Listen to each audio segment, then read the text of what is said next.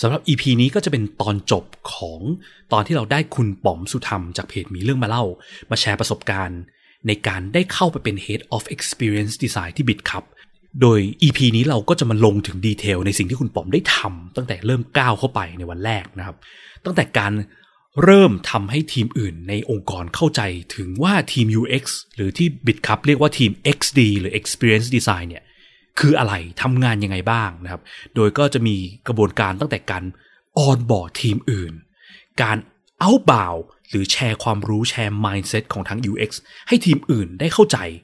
และการทำในแง่ inbound หรือทำยังไงก็ได้ให้ทีมอื่น reach in เข้ามาหาทีม UX ในสิ่งที่ทีม UX สามารถสร้าง value ให้ได้นะครับ แล้วก็รวมไปถึง mindset ของการเป็นหัวหน้าในฐานะ head of experience design ที่ไม่ใช่เป็นคนสั่งงาน แต่เป็นคนช่วยน้องในทีมให้ทำงานลุล่วงไปได้ด้วยดี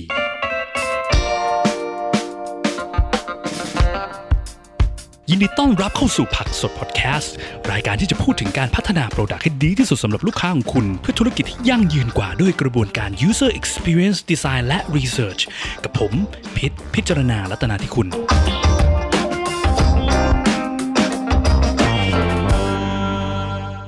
งั้นทีนี้อะมาลงตามหัวข้อที่เราวางกันมาคือ อะแล้วอยากให้แชร์ประสบการณ์น่ะเมื่อกี้แชร์ไปนิดเดียวแล้วไอ้เรื่องสามห้องเลยนะเนาะใช่ครับ แล้วจะสร้างทีม UX เนี่ยขึ้นมาเนี่ย โดยที่มีเบสิสที่ว่ามันควรต้อง affect ทั้งองค์กร ไม่ใช่แค่เป็นทีม UX ที่รับงานเข้ามาอย่างเดียว รับงานปั๊มครับปั๊มปั๊มหน้าจอจบเนอะเพราะว่า UX มันเกิดจากทั้งองค์กรประกอบกันเนอะเป็นไงบ้างฮะทำมา เรามีวิธีการในการที่แบบว่าพยายามสร้าง impact ให้ทั้งองค์กรยังไงบ้าง เห็นคุณใช้คาว่า outbound UX นะมันเหมือนกับทีม UX เนี่ยมันแผ่รัศมีออกไปใช่ไหม outbound UX ป่ะครับเอ้หรือว่าผมใช้วะเมื่อกี้ได้ยินว่าจำไม่ได้ปั๊ม UI แล้วแบบเจ็บปวดใจเลยเออคำนี้เป็นคำที่บอกว่าผมใจเชื่อมากว่าเลยปั๊ม UI เอ่ออะไรนะ เกินกว่าครึ่งหนึ่งของอินดัสทรี UX ไม่ใช่แค่ในไทยนะ ต่างประเทศก็ก็มักจะมีความอย่างนี้กันเยครัอะบปั๊มปั๊มไวเฟรมปั๊ม UI คำว่าปั๊ม เออ fact ภาษาอังกฤษใช้คำว่า factory นะ UI ครับ factory อะไรกันเขาซึ่งก็ได้ครับ เดี๋ยวผมขออนุญาตเล่าย้อน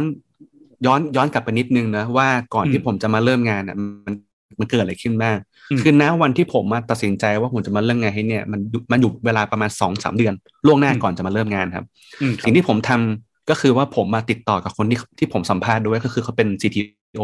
เป็นโค CTO อืมบอกผมบอกเขาว่า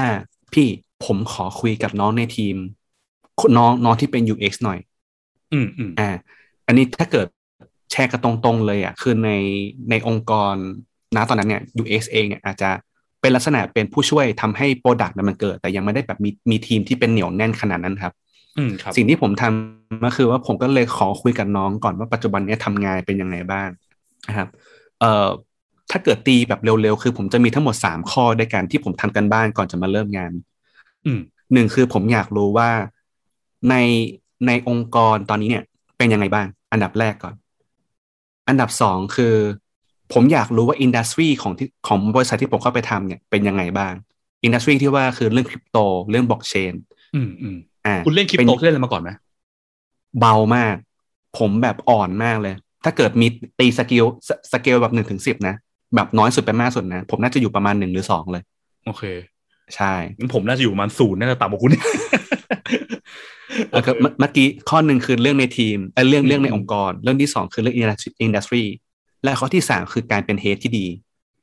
ผมอยากรู้ว่าการเป็นอยาก prep ไว้ก่อนตอนใช่อยาก prep ไว้ก่อนเลย เพราะว่าผมคิดว่ามันจำเป็นมาก ผมก็เริ่มทำการบ้านเลยครับ ตั้งแต่การคอนเน c t กับน้องที่น้องที่เป็น UX ในองค์กรคอนเน c t กับเพื่อนหรือรุ่นน้องที่ทำงานใน industry ที่เป็นคริปโตหรือบล็อกเชน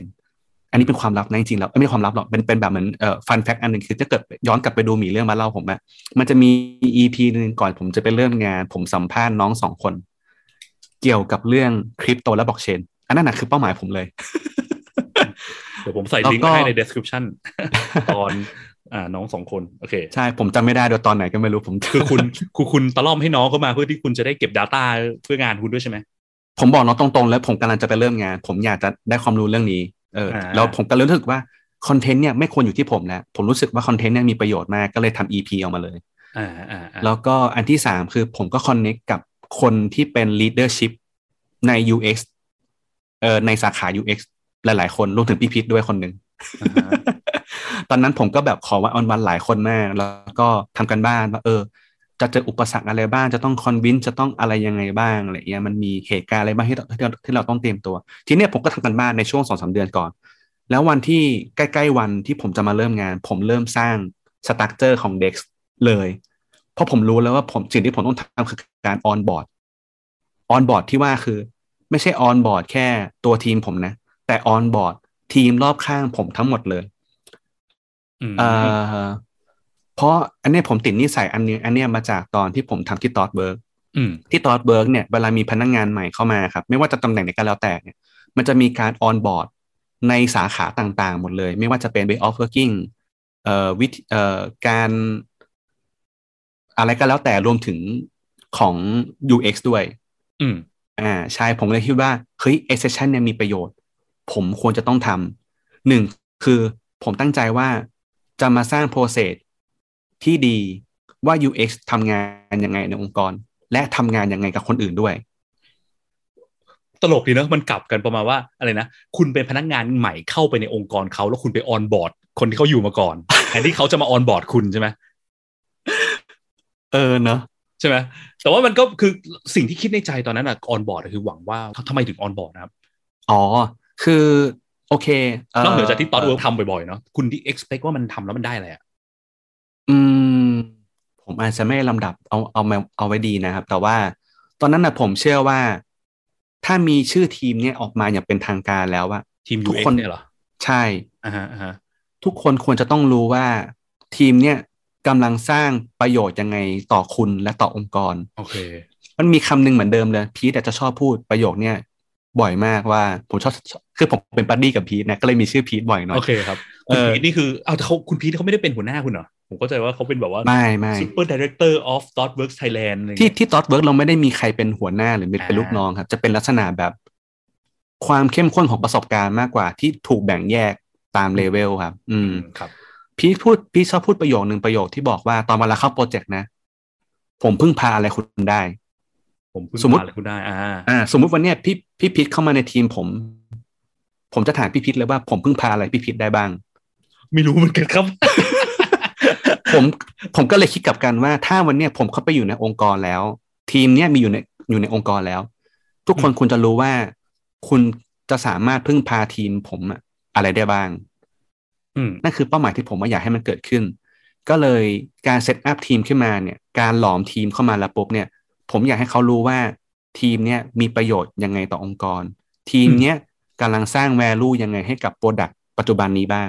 อืมอืมโอเค ก็เลทียเนี้ยก็เลยถ้าเกิดป็นวัตถุประสงค์อืมใช่ที่นี่ถ้าเกิดถ้าเกิดเล่าเร็วๆแล้วเนี่ยเอ่อตัว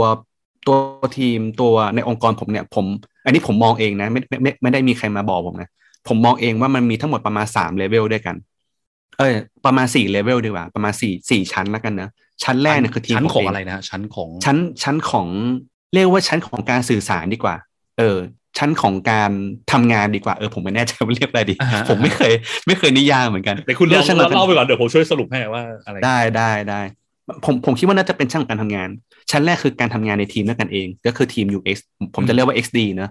Experience Design Team นะครับ เป็นทีมของทีม XD ด้วยกันเอง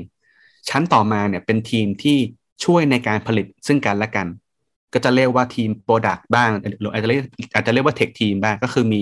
Product Owner มี Developer มี QA อ่าไอเนี่ยเป็นการเป็นทีมที่ผลิตของไปด้วยกันนะ อืม ฉันจะต้องเข้าใจ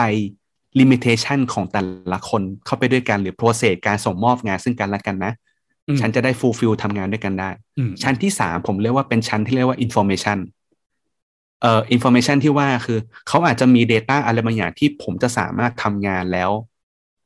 มันคมมากขึ้น มันชัดมากขึ้น มันมีเหตุผลมากขึ้น เช่น ทีม customer support อืมโอเคอ่าทีม marketing ทีมที่เป็นทูด้านหลังอะไรบางอย่าง ในการจัดการ Data ข้อมูลอะไรบางอย่างอืมอืมทีม compliance ทีม legal ต้องมีกฎหมายเนาะผมต้องเข้าใจนะว่าผมสร้าง UI นี้มาแล้วเนี่ย มันถูกต้องตามกฎหมายหรือเปล่า เพราะฉะนั้นเนี่ย ตอนตอนจะบีฟงานอะไรก็แล้วแต่พี่พิษโปรดักในบริษัทผมเนี่ย จะต้องมีทีม legal หรือ compliance เนี่ยอยู่ใน involve อยู่ในลูปเสมอโอเคอ่า แล้วก็ทีม อีกอันหนึ่งเออเป็นเป็นเป็นวงนอกแล้วผมจะเรียกว่า general staff ก็จะเป็นกลุ่มคนที่ผมสามารถที่จะอาจจะขอความช่วยเหลืออะไรบางอย่างได้ ขอให้เขาช่วยตอบแบบสอบถามอะไรได้อืมประมาณนี้ ซึ่งจริงโอเคๆแล้วเนี่ยเอ่อผมอาจจะพูดพูดได้ไม่หมดประมาณนึงแล้วกัน ผมอาจจะบอกอืมได้ว่า จริง ๆ แล้ว Data อะไรบางอย่างเนี่ย เราสามารถใช้เอ่อข้อมูลจากภายในอะสามารถทำงานหรือ proof ได้ทันที โดยที่ ไม่ต้องอ้างอิงจาก user หรือ end user จริง ๆ ด้วยก็มีเหมือนกัน อืมอืมอืมอ่า มันเลยทำให้ผมก็เลยคิดว่า อันเนี้ยเป็นข้อดีอันหนึ่งในขององค์กรใหญ่นะที่ที่สามารถจะทำที่ที่สามารถจะทำได้ แล้วเราจะรู้ได้ไงอะว่าไอ้ Data ที่เราจะใช้ภายในเนี่ย มันเพียงพอหรือมันถูกต้องจริง มันจะไม่ตกไปใน fall into the trap ที่เราพูดมาตอนแรกว่า เอ้ย เนี่ย อะไรนะ เป็นสิ่งที่ฉันมั่นใจไปเองว่าฉันรู้ดีเกี่ยวกับครั user บแต่มันกลายเป็นสิ่งที่มันไม่ถูกขนาดนั้นอะไรเงี้ยครับ ผม ผมพูดแบบด้วยความสัตย์จริงนะ ไม่รู้อืมอืมผมไม่ได้แบบ ผมอาจจะไม่ได้เก่งไม่ได้แบบโตมาแบบหลักวิชาการมากนะแต่ผมจะบอกว่า ทุกครั้งที่เราทำเนี่ย เราตั้งสมมติฐานนะอืมอืมเรารู้ว่าเป้าหมายของเราคืออะไร เป้าหมายที่เราอยากจะพิสูจน์คืออะไร เราก็ทำด้วย population ที่มากเพียงพอด้วยระยะเวลาที่มีแล้วกัน ขอขอใช้คำนี้เนอะเพราะว่าผมเชื่อว่าแต่ละครั้งเนี่ย Resource บางทีจำกัดอืมใช่ บางครั้งเนี่ย เรามีเวลาที่เพียงพอเราก็ทำได้เยอะอืม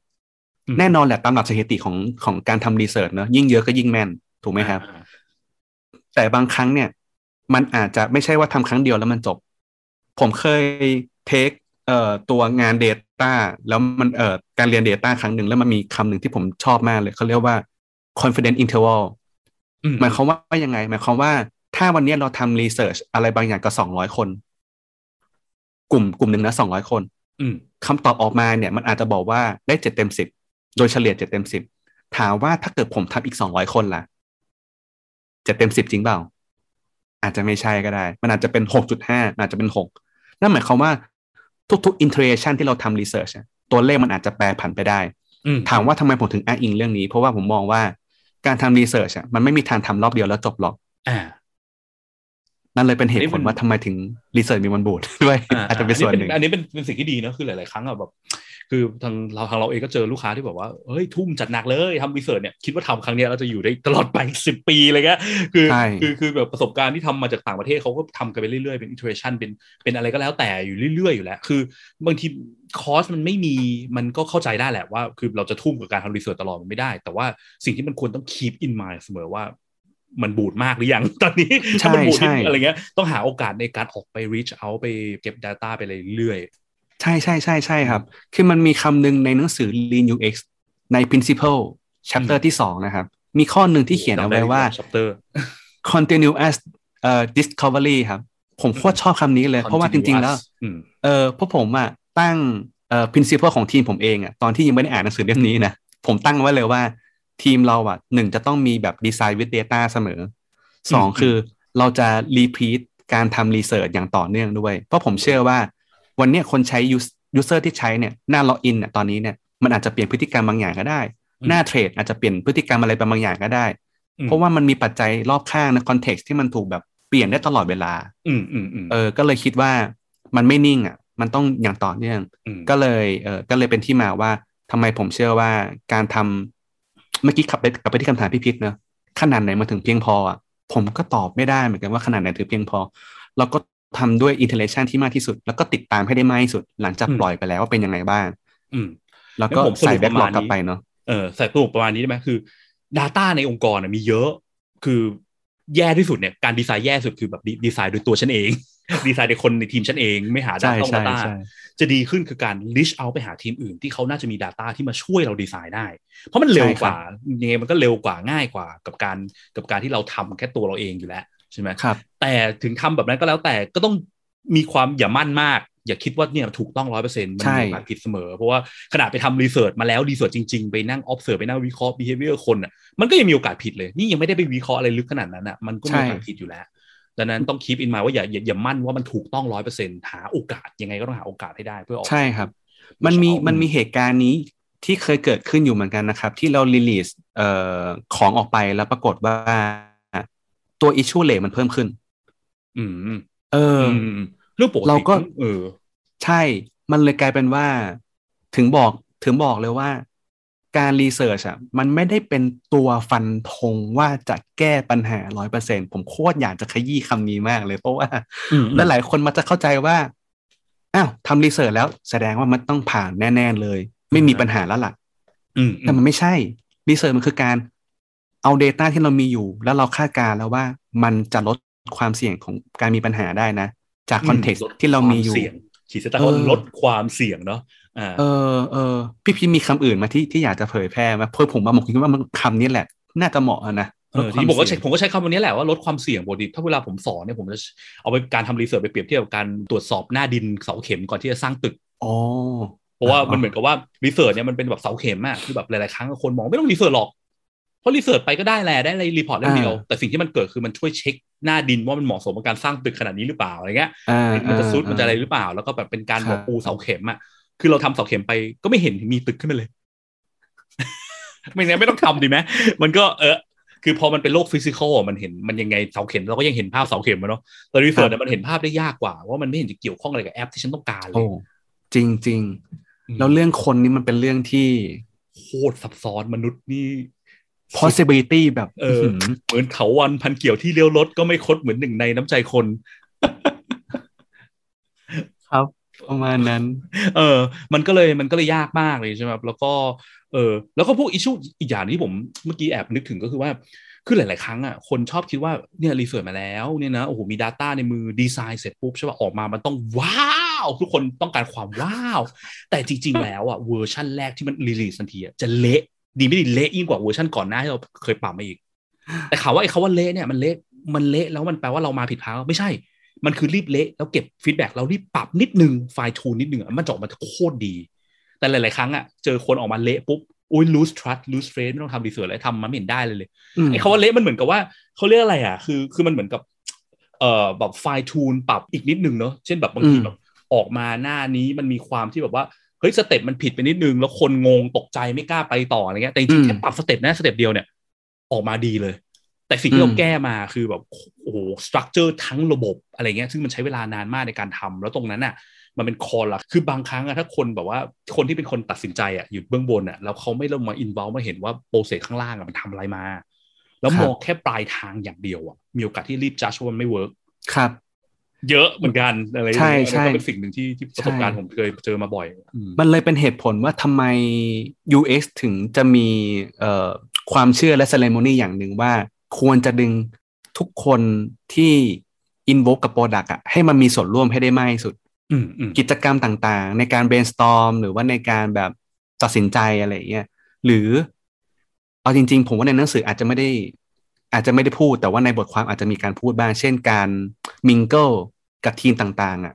ด้วยมิงเกิลแปลว่าอะไรฮะแบบเหมือนไปเจาะแจ๊ะการแบบไปคุยกับคนนั้นเขาคนชอบนี้จอแจ๊ะเออแบบคุยกับคนนั้นคนนี้บ้าง คือผมอาจจะเป็นอ๋อจะบอกว่าอย่างหนึ่งตอนที่ผมเข้ามาเนี่ยนะวันแรกที่ผมทำงานอะสิ่งที่ผมทำคือผมดูเลยว่า UX จะต้องทำงานกับใครบ้าง เพื่อให้โปรดักต์มันเกิด เพื่อให้สามารถสร้างงานได้ และสิ่งที่ผมค้นพบคือ มันมีช่องทางในการสื่อสารที่ยังยากอยู่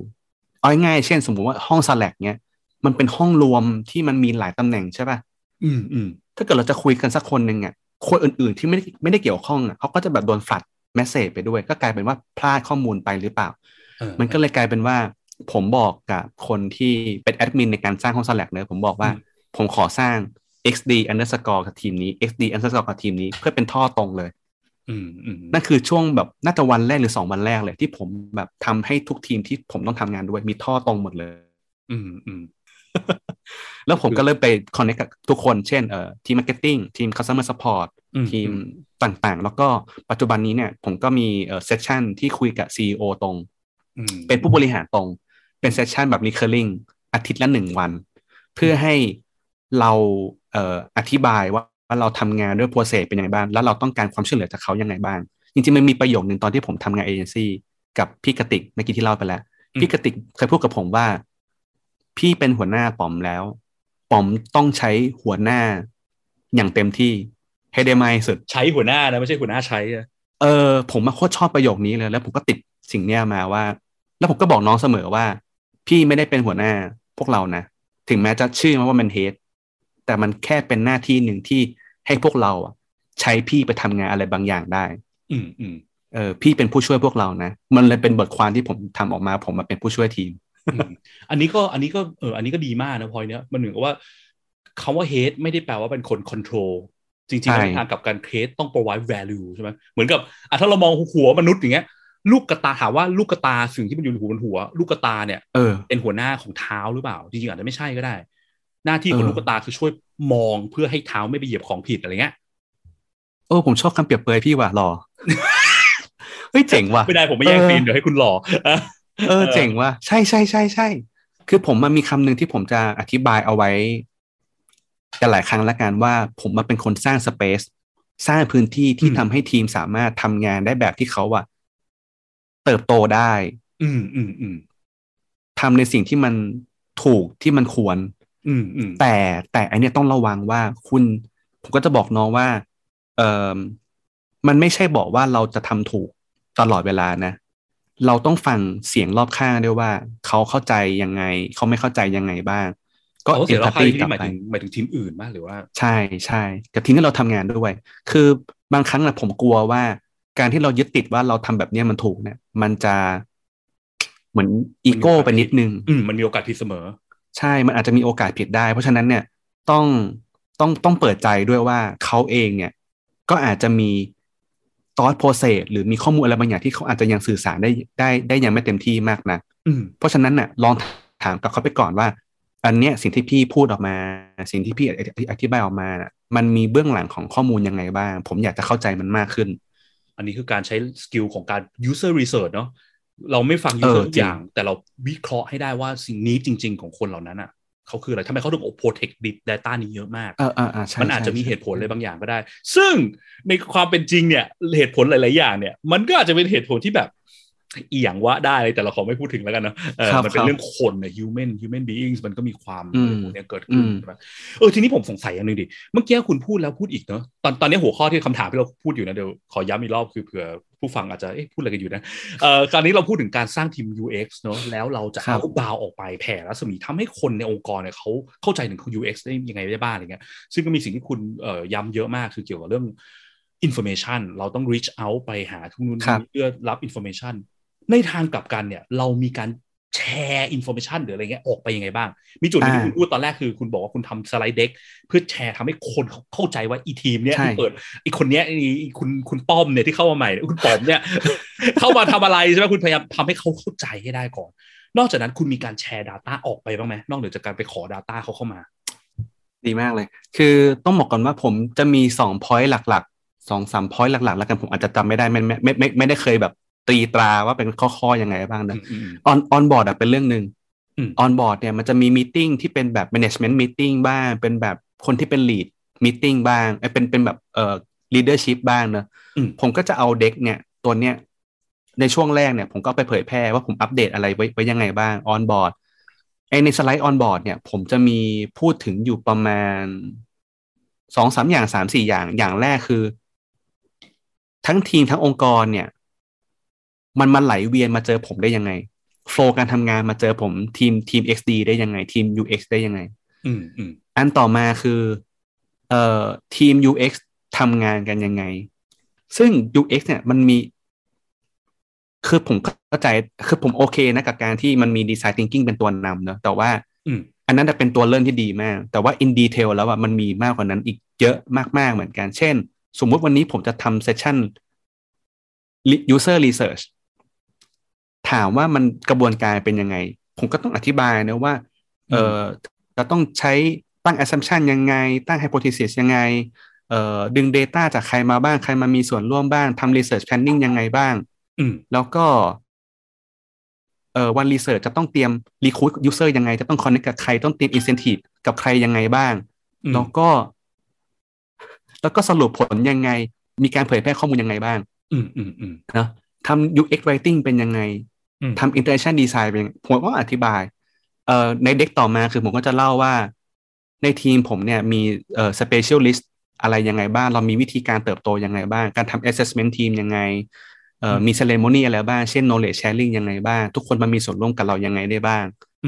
อะไรแบบนี้แล้วก็เรามีเอ่อ OKR คร่าวๆยังไงบ้างที่มัน relate ไปกับตัว direction เป้าก่อนยังไงบ้างโอเคประมาณนั้น อันนี้เป็น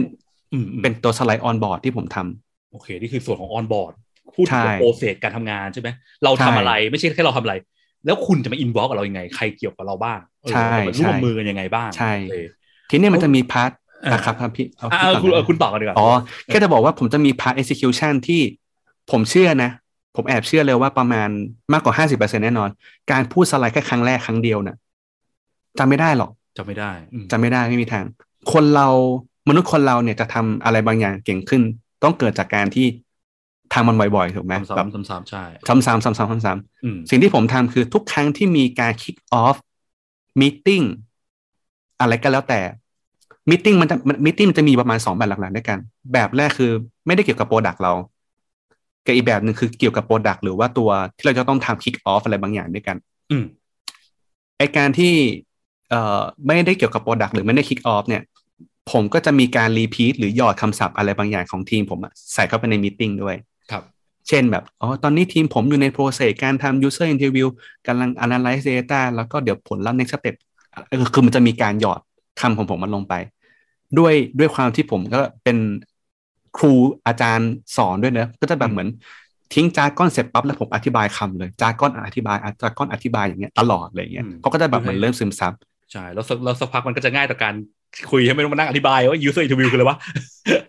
พอพอเวลาใช่มันเข้าใจ absorb ถึงศัพท์และการทำงานแล้วปุ๊บทีนี้มันจะเร็วมันจะ speed up ใช่ในการใช่สื่อสารและรู้ทีนี้แล้วอีโหมดเนี่ยคือตอนโหมดโหมด kick off แบบทำงานนะพอเขาบอกว่ามีเอ่อ how ไม่วีมี objective จะทำอะไรฟีเจอร์หรืออะไรก็แล้วแต่ ผมก็พูดเลยว่าอ่าเดี๋ยว xd นะ process จะเป็นแบบนี้ พอพูดอย่างนี้ปั๊บนะ ผมไล่เลย ว่าจะเกิดอะไรขึ้นบ้างตั้งแต่ต้นจนจบเจอร์นี่ของงาน xd จะเป็นยังไง จนถึงแบบส่งมอบให้เดฟอะยังไง เออ แล้วผมก็ย้ำอย่างเงี้ย ทุก meeting ย้ำย้ำย้ำย้ำย้ำจนถึงแบบถึงขนาดที่ว่า ผมมั่นใจว่าณตอนนี้และต่อไปเนี่ยเราก็คือทีมต่างๆ จะเริ่มตั้งคำถามแล้วว่า สิ่งที่เราทำกันอยู่ตอนนี้เนี่ย research ยังอืมคุยกับ user ยังอืมมี Data ยังอืมทำ test ยังอืมเออ อย่างเงี้ย นี่คือสิ่งที่ผมอยากจะให้มันเกิดขึ้นโอเคผมอยากจะย้ำให้มันเกิดขึ้น แค่ไม่ใช่แค่ทีม product ไม่ใช่แค่ทีมผลิต แต่ต้องเป็นแบบทุกทีมที่สามารถเดินมาหาผมได้ว่า เออป๋อม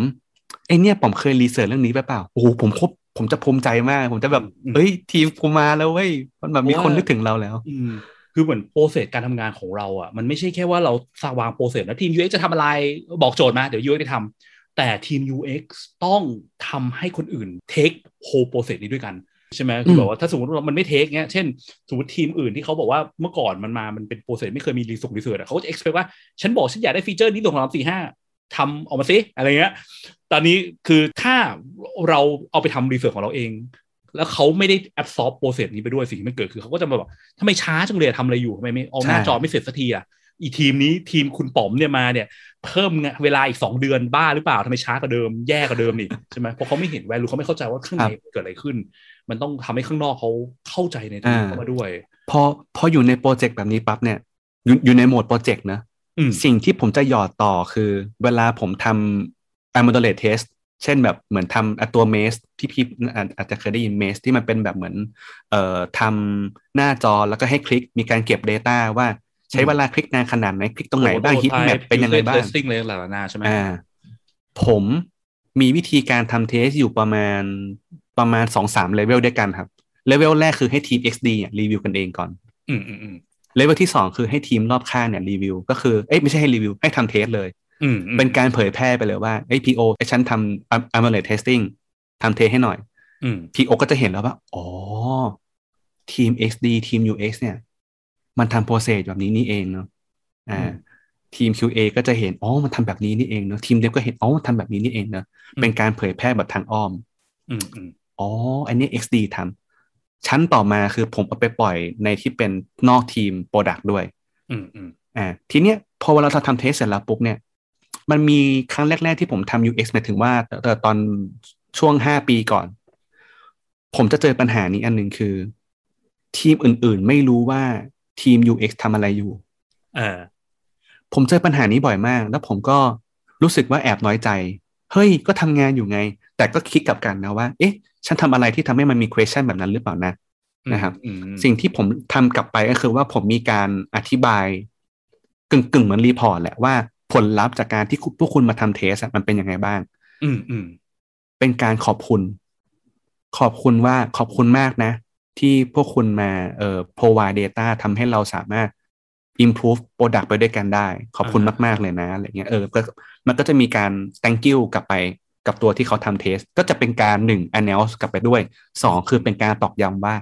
UX อยู่ในองค์กรนะโอเค data ที่พวกคุณให้มามันมีประโยชน์นะอืมอืมอืมโอเค แล้วเออมีการแชร์พวก result จากการเทสอะไรอย่างงี้ให้คนอื่นได้ไหมคนอื่นหมายถึงหมายหมายถึงคนที่อยู่นอกทีม UX อะทีมอื่นอ๋อที่ทำงานมีครับ คือคือคือเราจะมีโมเมนต์ประมาณว่าอย่างเอ่อแบบทาวฮอลอะไรเงี้ยก็จะมีการเอ่อแชร์ Data ให้ดูว่า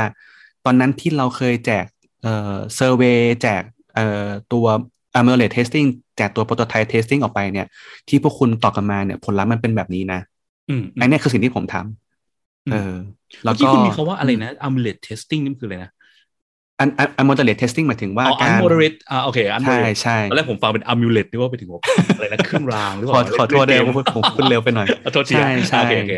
เพราะว่าช่วงโควิดเนอะมันเป็นอะไรที่เอ่อยากแล้วก็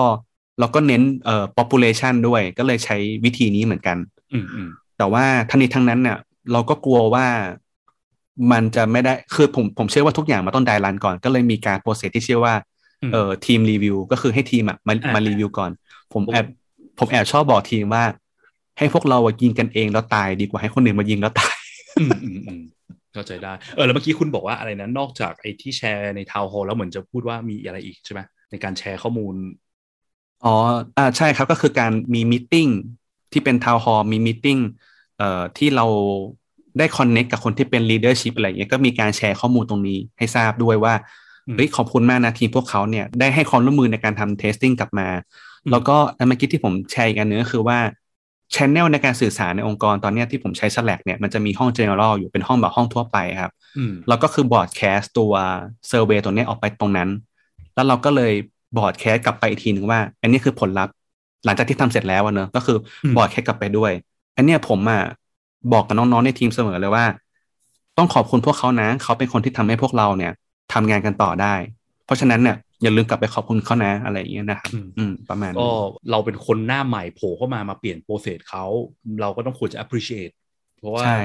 คือ mindset ที่ดีมันต้องเริ่มจากเราแผ่ออกไปอะไรอย่างเงี้ยนะเฮียใช่ แล้วก็พยายามบอกเขาว่า พวกเขามี value ต่อองค์กรมาก ๆ กับเรื่องนี้นะอืมอืมผมผมอยากขอบคุณมาก ๆ นะ อะไรประมาณเนี้ยครับ อือืมมครับ โอเค ทีนี้แอบถามคำถามยากนิดนึงเนี่ยเอาเลยครับเอาเลยครับ เกี่ยวกับเรื่อง mindset โอ้โห ครับคือผมว่าคือคือเมื่อกี้ที่คุณพูดไปมันคือแบบการวาง process ในการแชร์ information กับคนอื่นเยอะๆเนอะเพราะเราเข้ามาเป็นทีมใหม่ process ใหม่ในการสร้างของการ test การอะไรก็แล้วแต่ด้วย resource ของการทำไปพวกเนี้ยที่ปกติไม่เคยมีใครทำเท่าไหร่เงี้ยแชร์ไปให้คนอื่นรู้ ทีเนี้ยเคยเจอปัญหาไหมไม่ไม่ต้องเอาที่ปัจจุบันก็ได้นะ in general สมัยก่อนอะไรเงี้ยอืมกับการที่ว่ามีทีมหรือมีคนที่เขาไม่บายว่าทำแบบนี้ดีจริงเหรอวะแล้วเขาไม่ยอมเปลี่ยนคำถามยากมาก ก็คือคือผมผมส่วนตัวผมก็พูดเองอะเปลี่ยนอะไรเปลี่ยนได้เปลี่ยน mindset บางทีใช้เวลาทั้งชีวิตมันเปลี่ยนไม่ได้ อืม ยากยาก เอ่อตอบเหมือนกันว่ายากหรือง่ายนะ คือ ผมว่ามันเหมือน คือคืออย่างที่บอกอย่างอย่างที่เราคุยกันแหละ จิตใจมนุษย์คนเราเนี่ยมันมีความแบบ possibility หรือความเป็นไปได้ที่มันแตกต่างกันสุดโต่งมาก โอเค อาจจะมีอืมคาแรคเตอร์หลัก ๆ อยู่ อาจจะเป็นด้วย เพราะบทบาทด้วยอะไรเงี้ย ผมเชื่อว่า เวลาที่เราต้องสื่อสารเนอะหนึ่งคือเราคงต้องต้องต้องดูก่อนว่า audience เราเนี่ยอยู่ใน role อะไร อยู่ในบทบาทแบบไหนอืมและเขามี character อะไรบ้างประมาณนั้นด้วยอืมสิ่งที่เรา ถ้าจะพูดว่า convince อะผมคิดว่าจะเป็นการกึ่งกึ่งทั้ง communication กึ่งกึ่งทั้ง education แบบการการการสื่อสารการ การเรียนรู้ไปด้วยกัน บางครั้งเนี่ยเราพูดอะเหมือนผมสอนหนังสมมติเราเราสอนหนังสือนะพี่พิษนะอืมถ้าเรามัวแต่พูดเปล่าเปล่าเปล่าเปล่าเปล่าอะ เด็กไม่มีทางเข้าใจ อืมเราจะทำไงให้เขาเข้าใจนะ มันมีวิธีอะไรบ้างเนอะเช่น case study ไหมเอา case study มาเล่าอืมที่มันรีเลทกับชีวิตเขาเลยอืมอืมถ้าเกิดเขาเคยเตะบอลเราเอาเคสเรื่องฟุตบอลนำมา ให้เขาอิน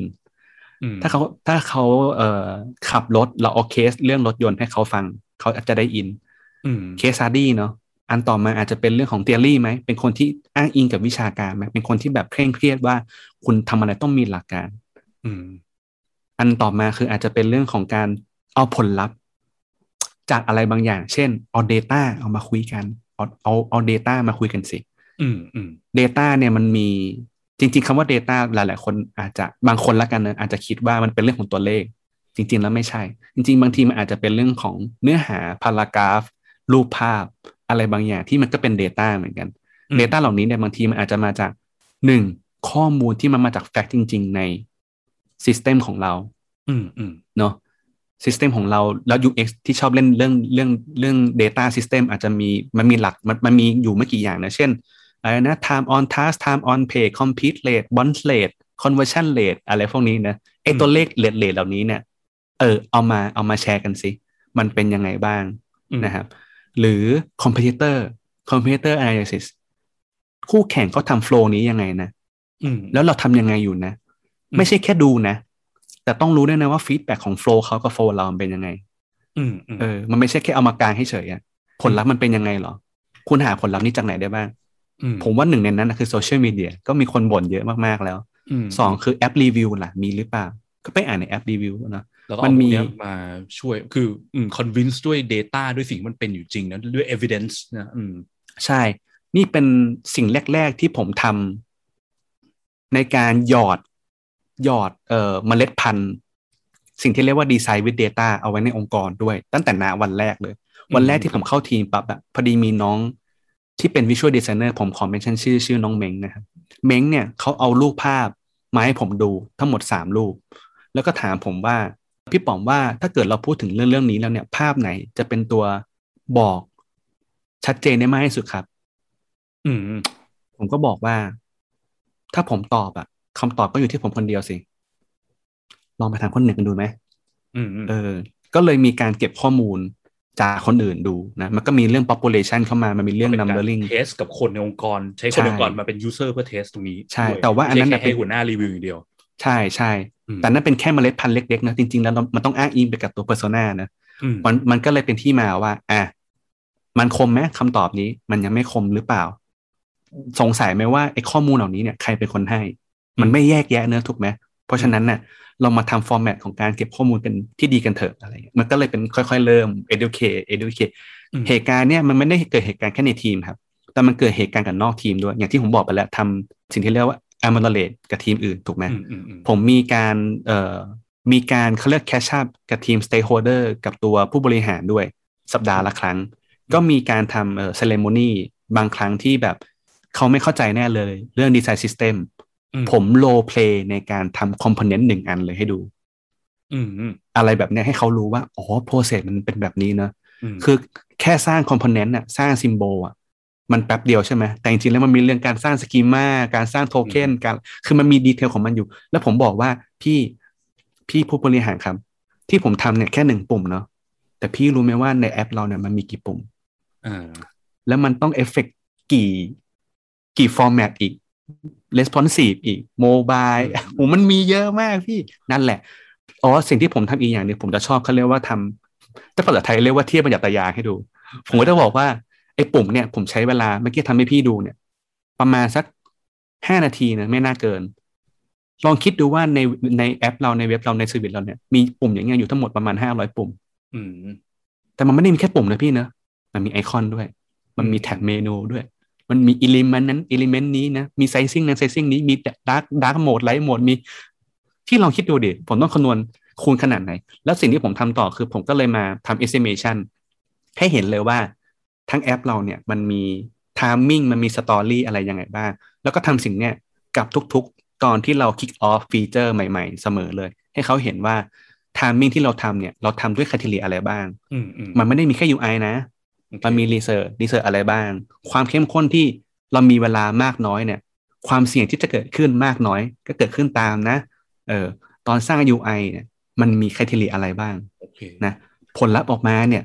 ไม่ใช่สร้าง UI เสร็จแล้วส่งให้ dev นะ ผมเอาไปเทสก่อนอืมเนาะเอออะไรย่างเพื่องี้ยเพื่อให้เขาบายอันในในตรงนี้คือในเรื่องการบายให้บายอินให้เห็นภาพนะว่าที่ใช้เวลาเยอะขึ้นนะไม่ใช่ว่าทีมนี้มันช้าเนาะแต่มันมีสิ่งที่ทำขึ้นอีกมหาศาลที่คุณไม่เคยทำมาก่อนใช่ไหมใช่ใช่อืมอืมสิ่งเนี้ย Make sense สิ่งนี้ก็เป็นสิ่งที่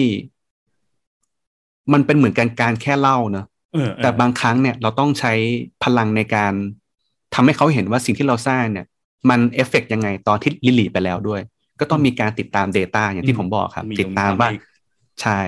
ติดตามแล้วก็นู่นนี่นั่นใช่โอเคใช่ใช่ใช่โอเค ทั้งหมดเนี้ยที่เราพูดมาเนี่ย นี่คือเอาบ่าวเนาะแต่ว่าเหมือนกับว่าคุณอะ spend time เยอะมากกับการ reach out เพื่อแผ่เพื่อสื่อสารเนอะ communication เหมือนเป็นแบบ goal หลักๆ ในฐานะ head ที่ต้องทำเยอะมากเลยใช่ไหมเออไม่ว่าในหลายรูปแบบไม่ว่าจะเป็นแค่ทำ slide deck การให้คนมา involve การเนี่ย demonstrate ลง detail ให้เห็นภาพอะไรต่างๆนาสุดท้ายก็เพื่อสื่อสารเพื่อเพราะถ้าเราไม่สื่อสารคนอื่นเขาก็ไม่เข้าใจใช่ไหมครับมันก็เลยเป็นเราก็ใช้เทคนิค skill ของการ user research อะไรต่างๆนะไปฟังครับเขาที่มากกว่าแค่ฟังอะไรเงี้ยเพื่อเขาทีนี้ผมเข้าใจอืมใช่ ทีนี้ผมเลยอยาก relate กับคำคำหนึ่งที่เมื่อกี้พี่พิษพูดเปิดเอาไว้เกี่ยวกับเรื่อง mindset อืม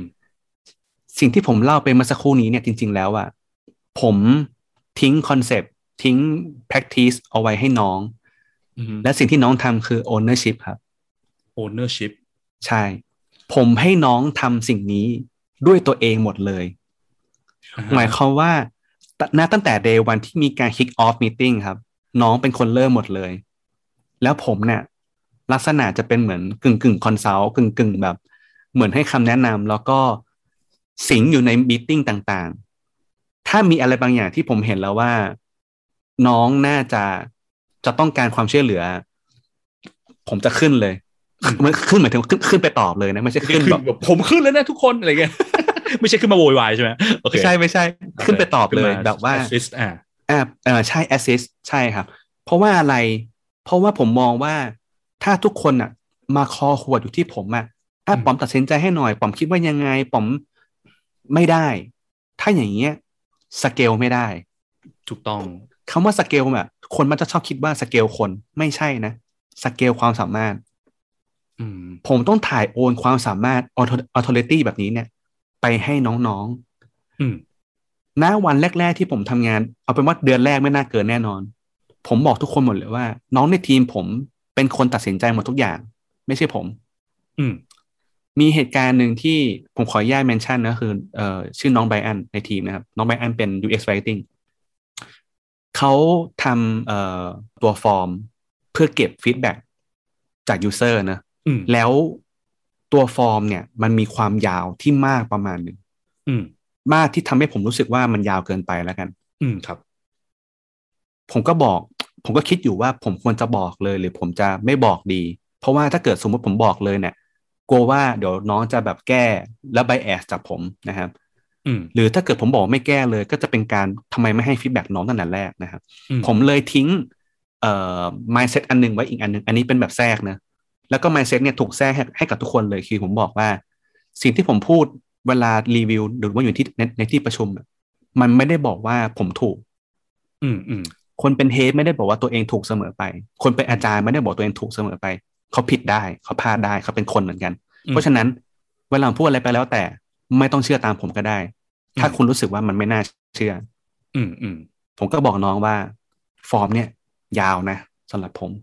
ผมหันไปหาซีเนียร์อีกคนหนึ่งsenior อีกคนหนึ่งชื่ออีฟอีฟบอกว่า อืม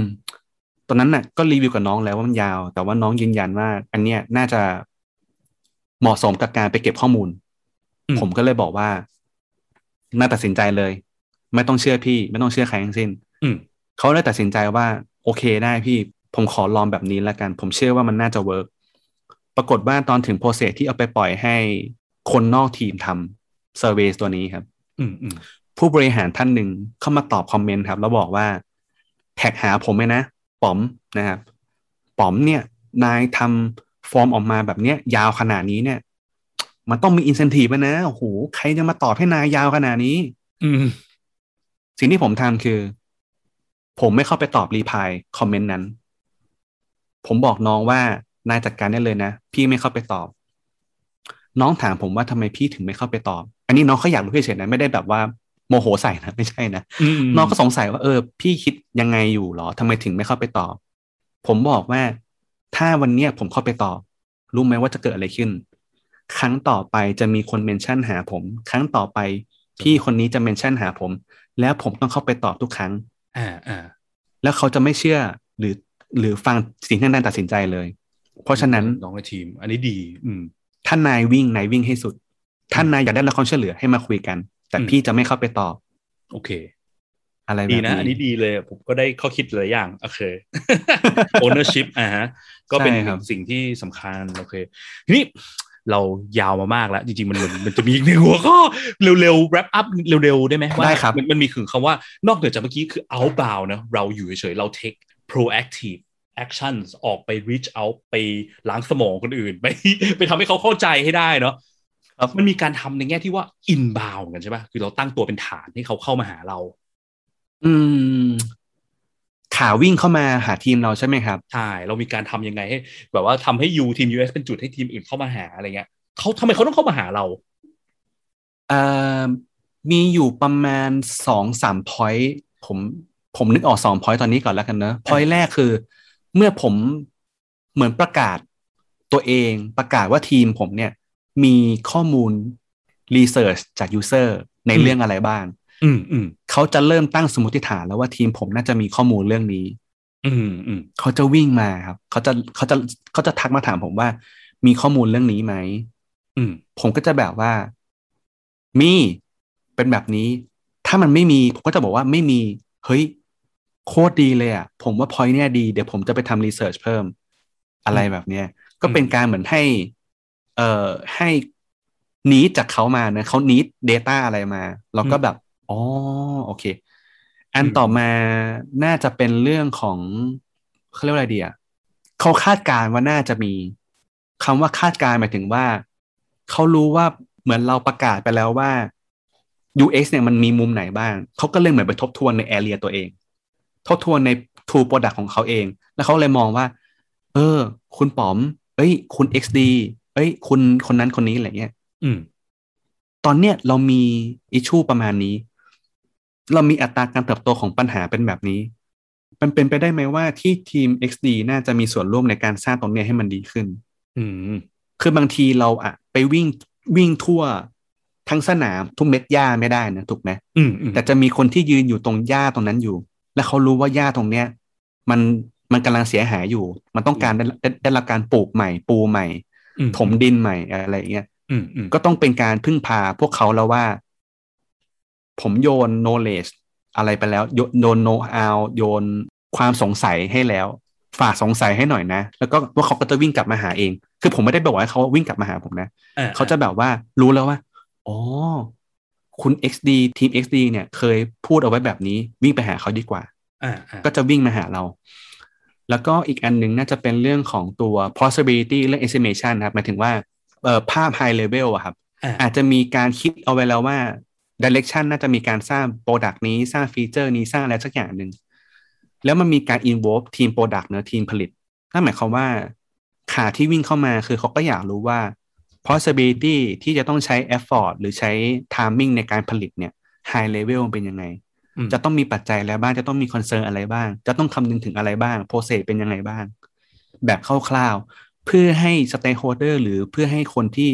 ต้องตัดสินใจสามารถทำงานต่อได้ หรือสามารถ prioritization ได้ เช่น product owner ไหม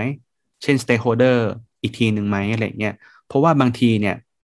เรารู้แหละทำทุกอย่างมาสำคัญหมดถูกไหม ทุกอย่างมันดีหมดแหละทำอะไรให้กับ user มันดีหมดแหละ แต่อะไรล่ะที่มันคุ้มค่าสุดในการ effort เนี่ยนะเวลานี้ค่สุดอ่าเออ อะไรแบบเนี้ยครับนี่ขาวิ่งมาประมาณสองสามอย่างประมาณนี้ครับที่ที่ที่เขา inbound เข้ามาหาเราแล้วเราก็สามารถ provide value เขาได้ใช่ไหมอืมใช่ครับใช่ครับโอเคได้ฮะงั้นก็ ตอนนี้ยาวมากเลยงั้นเราเราประมาณนี้ก่อนแล้วกันสำหรับ episode นี้เนอะแบบว่าได้ครับ อยากจะฝากอะไรสุดท้ายไหมฮะสำหรับการที่บอกว่า UX กับองค์กรเนี่ยว่าอืมถ้าองค์กรที่เขาอยากจะลุกขึ้นมาแบบ เนี่ยพัฒนา experience ให้ดีจริงๆกับคนภายนอกเนี่ยเขาควรต้องอะไรยังไง มีมี keyword หรือว่ามีมีสิ่งที่แบบเป็น key take away ที่เขาควรจะ take ไปแล้วไป take ไปทำต่ออะไรอย่างนี้ไหม ครับคร่าวๆเร็วๆก็ได้ได้ครับลอยมาในใจผมอืมผมผมว่าจากอนหรือพิธีกรรมหรือ ceremony ต่างๆของ UX อะผมแอบเชื่อว่าทุกคนไป search หาใน Google ได้ แล้วรู้แล้วแหละว่าทุกทุกอย่างมันมี value หมดอืมมันมีคำคำหนึ่งที่ผมผมเชื่อว่าทุกคนน่าจะเคยได้ยิน แต่ผมขออยากแชร์มุมมองเพิ่มเติมอืมคำว่า empathy ครับอืมคำว่า empathy เนี่ยหลายๆครั้งเนี่ยสุดๆทุกคนพูดว่า empathy empathy ตลอดเวลาใช่อ่าใช่ คนมันจะคิดว่า อ๋อ empathy user empathy ผู้ใช้งาน แต่จริงๆ แล้วสำหรับผมแล้วเนี่ย คุณสามารถเริ่ม การเอมพัตตีได้จากภายในองค์กรก่อนเลยเนอะอืมคุณเอมพัตตีตัวเองเนอะว่าคุณน่ะสามารถทำอะไรยังไงได้บ้าง คุณเริ่มต้นเข้าใจ หรือไม่เข้าใจอะไรบ้าง คุณลองเอมพัตตีตัวเองก่อนเนาะอืมอันต่อมาคือลองเอมพัตตีเพื่อนรอบข้างอะเพื่อนร่วมงานกันดูว่าเขาเนี่ย มีลิมิต มีเอ่อทักษะความเข้าใจเป็นยังไงบ้างอืมนะอันนี้เป็นทีมกันเอง cross ทีมล่ะเป็นยังไงบ้าง เขาเข้าใจแล้วหรือยังว่า process การทำงานเราเป็นยังไง แล้วเราล่ะเข้าใจหรือยังว่าเขาเนี่ยติด barrier อะไรอยู่อืมมันไม่ใช่เอาแต่ แต่เอาแต่เอ้ย UX process ต้องอย่างนี้สิ UX อืมบางทีผมเป็นนะบางคก็มาแบบว่าจุๆๆต้องตามนี้เท่านั้นใช่ไหมเออใช่ผมก็เป็นผแต่มบอก็กมีเป็นอ่าใช่ผมจะบอกผมเป็นนะแต่แต่ผมอะพอถึงจุดหนึ่งผมต้องเบรกเฮ้ยเดี๋ยวก่อนอืมไอ้ป๋อมใจเย็นฟังเขาก่อนแป๊บหนึ่งอืมอืมอืมก็จะแบบอะพี่เล่าให้ฟังหน่อยสิว่าอันนี้ตอส ตอสพี่เป็นพี่คิดอะไรอยู่หรอ พี่ถือ Data อะไรอยู่หรือเปล่า พี่ตัดสินใจจากมุมไหนครับอะไรเงี้ยเพราะฉะนั้นนะเอมพัตตีมันเกิดขึ้นได้ จากในองค์กรจากในตัวเราเองก่อน จากเพื่อนร่วมงานเราเองก่อน เพราะฉะนั้นน่ะผมจะชอบพูดประโยคนี้เสมอเลยว่า ถ้าคุณยังไม่ empathy องค์กรเลยอะแล้วคุณจะไป empathy user ได้ยังไง อืมอืมอืมอืมอืมอะไรอย่างเงี้ยครับ ก็อืมอันนี้อยากฝากเอาไว้ว่า เออแบบ พยายามเอาใจใส่เพื่อนร่วมงานกันเองด้วยเพราะว่าก่อนที่เออจะมาถึงแบบอุ้ยไป em empathy ไปสร้าง empathy ไปเข้าใจลูกค้าลูกค้าลูกค้าคนที่ใกล้ตัวกว่าลูกค้าคือคนภายในเนาะใช่นะแล้วแบบเพราะว่า goal ของ UX เราเข้ามาทุกมันมีการเปลี่ยน process